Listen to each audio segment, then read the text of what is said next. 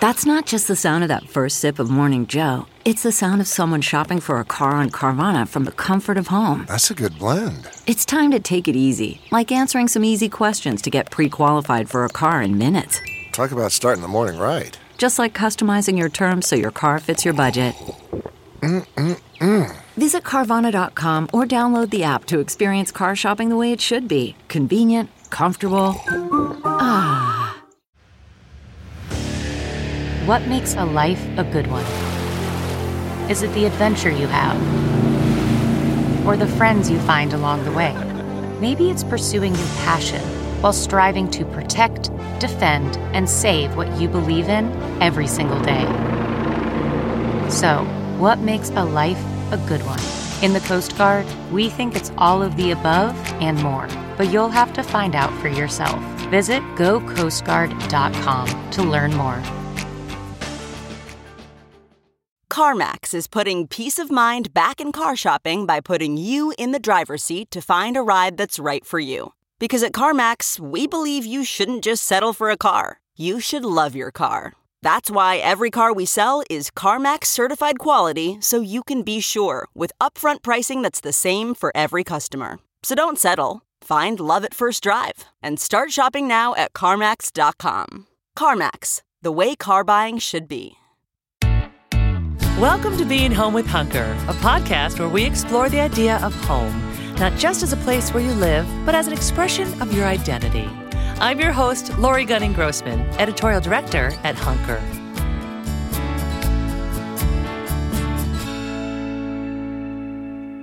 Today on the show, we're doing things a bit differently. We're highlighting a podcast episode from Hunker's sister site, Well and Good. Well and Good hosts a podcast that digs into their most clicked on topics of healthy living to help you live well. And the topic of this podcast is one we're all slightly obsessed with it's the topic of sleep. In this episode, Well and Good discusses what we should know right now regarding our sleep hygiene, specifically how we can all create a sleep schedule for ourselves that we can actually stick to. They talk with experts in the sleep field, so you know that you're in good hands. Without further ado, please enjoy this clip from How to Get Good at Sleep. Your coordination and balance. help you to stimulate around the eyes. Latest and greatest wellness trends, treatments, and experience. Magnesium is naturally found in foods like This is the Well and Good podcast. Tune in to find the wellness that fits your frequency.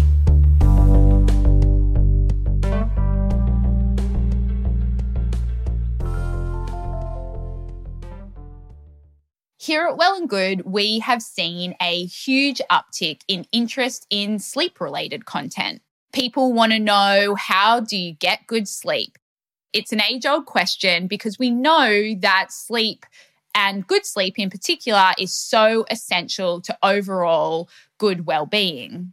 However, the last two years have been weird. Our routines have changed. So many people have been under a ton of additional stress, and we're all struggling to sleep.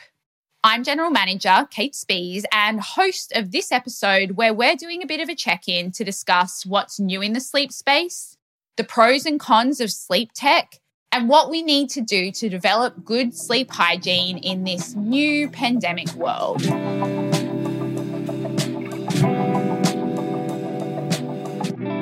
We start in conversation with Dr. Jade Wu. I'm Dr. Jade Wu. I'm a clinical psychologist and I'm also a sleep specialist. So I'm a board certified behavioral sleep medicine specialist. I actually started out doing research in anxiety and depression. And then I also pivoted over to Parkinson's disease and understanding the mental health issues in that area. Across all of these different diseases and disorders, everywhere I looked, sleep was a common denominator. I thought, you know, if we could just improve sleep for everybody, no matter what their chronic illness was or other thing that was going on was, couldn't we raise the water for all boats and just improve everybody's wellness and health? So that's how I got into sleep. And it's a two way street too, right? Because when you're feeling anxious, it's harder to get good sleep. And then when you're not sleeping well, there's more anxiety. But once you get on a positive cycle, then both avenues help each other. Yeah, absolutely. So, This is a pretty natural segue into a discussion around how the pandemic has impacted sleep. It has been a time for increased anxiety, depression, stress, uh, worry. You know, globally, we are seeing a huge spike in mental health concerns. And I imagine that our sleep has certainly been impacted as well. Can you talk to me a little bit about the impact of the pandemic on American sleep patterns? Well, there's actually a little bit of good news and some bad news as well. Maybe bad news first, so we can end on a positive note. So, some negative ways, as you've already mentioned, there's just been so much stress and uncertainty and anxiety and more depression. So, of course, is going to impact our sleep negatively. And that sort of is the more obvious thing that we can all feel and see. Some less obvious ways that the pandemic has impacted sleep. One is just our schedules are less consistent. So before, it might be that we had a very strong morning routine where we had to be out the door at a certain time to go to work. Now, a lot of people are working from home, so it's a lot easier to kind of roll out of bed whenever, or maybe not even go outside all day long or not until very late in the day. And depending on when your first meeting is, you may not, uh, you know, have to get up out of bed. And so our consistency of our routines is thrown off. And it turns out that light exposure, especially early in the day, has a huge impact on how well we sleep because this is the thing that really feeds the robustness of our circadian rhythms, our body clocks. Our body clocks really love to have day versus night contrast. And the biggest way you can get day versus night contrast and to really tell our brain when it is in the 24 hour cycle is to have lots of bright light exposure during the day. You promised me some good news. As someone who has traditionally struggled to sleep, the mental freedom of being able to just knowing innately that I can wake up kind of whenever I want, obviously not whatever I want, but knowing that I don't need to get up at, you know, 6:30 or 7 or 7:30 to make a certain ferry to get into the city, etc. That has been really beneficial mm. for me. And so I'd love to hear from you about the ways that COVID has possibly and this collapse of boundaries and collapse of regular routine has actually helped some people's sleep. Yes, this good news specifically applies to people who have naturally later chronotypes. Chronotypes are basically our biologically hardwired preference for when to sleep and when to wake. So some of us are just natural born night owls. We can't help it. We get the most energy and creativity and you know, we have the most fun in the evenings and we just can't really get ourselves to bed early or if we do, we just end up lying tossing and turning, not falling asleep. And it's really hard to get up early in the morning. We're just dragging our feet. People who are not morning people but having to fake being morning people or having to live by morning people's schedules are always swimming upstream and are always kind of working against their natural chronotype. So now during the pandemic, when they've been able to live more according to their natural tendency and their natural circadian rhythms, they've actually been able to sleep better, sleep more, and be healthier and happier. The best way to figure out what works best for you is you know, what would your body naturally kind of get into a pattern of if you were on vacation for a month or two and you didn't have any other obligations that made you have to get up at a certain time or go to bed at a certain time, and you just followed your own body's cues and listened to your sleepiness in the evenings, went to bed when you were sleepy, woke up naturally when you were done sleeping. After a few weeks of that, you fall into a pattern. Obviously, we do not all have the luxury to take a two month vacation from our lives.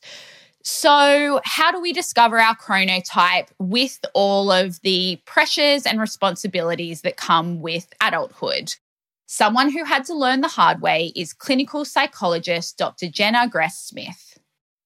My name is Dr. Jenna Gress Smith. I became fascinated with sleep after my undergraduate career. I was at Stanford and working on some studies that had to do with sleep and pregnancy and also sleep and depression. And during that time, I was noticing it was just really hard for me to get up on time and be at a place before 10 a.m. And if I was, it took a lot of effort. I even got in trouble with a job over it. And I felt so groggy and had such a hard time mastering an energy. I, I wouldn't be able to perform very well that struggle would lead me to feel very stressed, very down, very self conscious about my performance. Actually, it was the insights of one of my coworkers at the Stanford Department of Psychiatry, where they did the sleep work, that said, Hey, I think you might have some delayed phase or some circadian rhythm tendencies because I was getting to work late, you know, and that was embarrassing, right? And so, as we kind of investigated and studied and filled out some sleep diaries, like that was indeed the case, I was diagnosed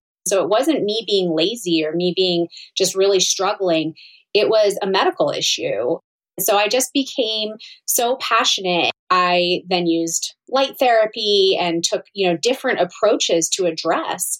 And although the morning is still not my brightest best time, I'm able to get up and function way better, but I do have to be extremely consistent. And when I learned how to address those, my whole life changed my energy, my ability to be engaged in my life. And instead of my fatigue kind of running things for me, I was able to run things for me. And that was such a good feeling. It really enhanced my motivation to keep sleep as a part of what I do from that point forward.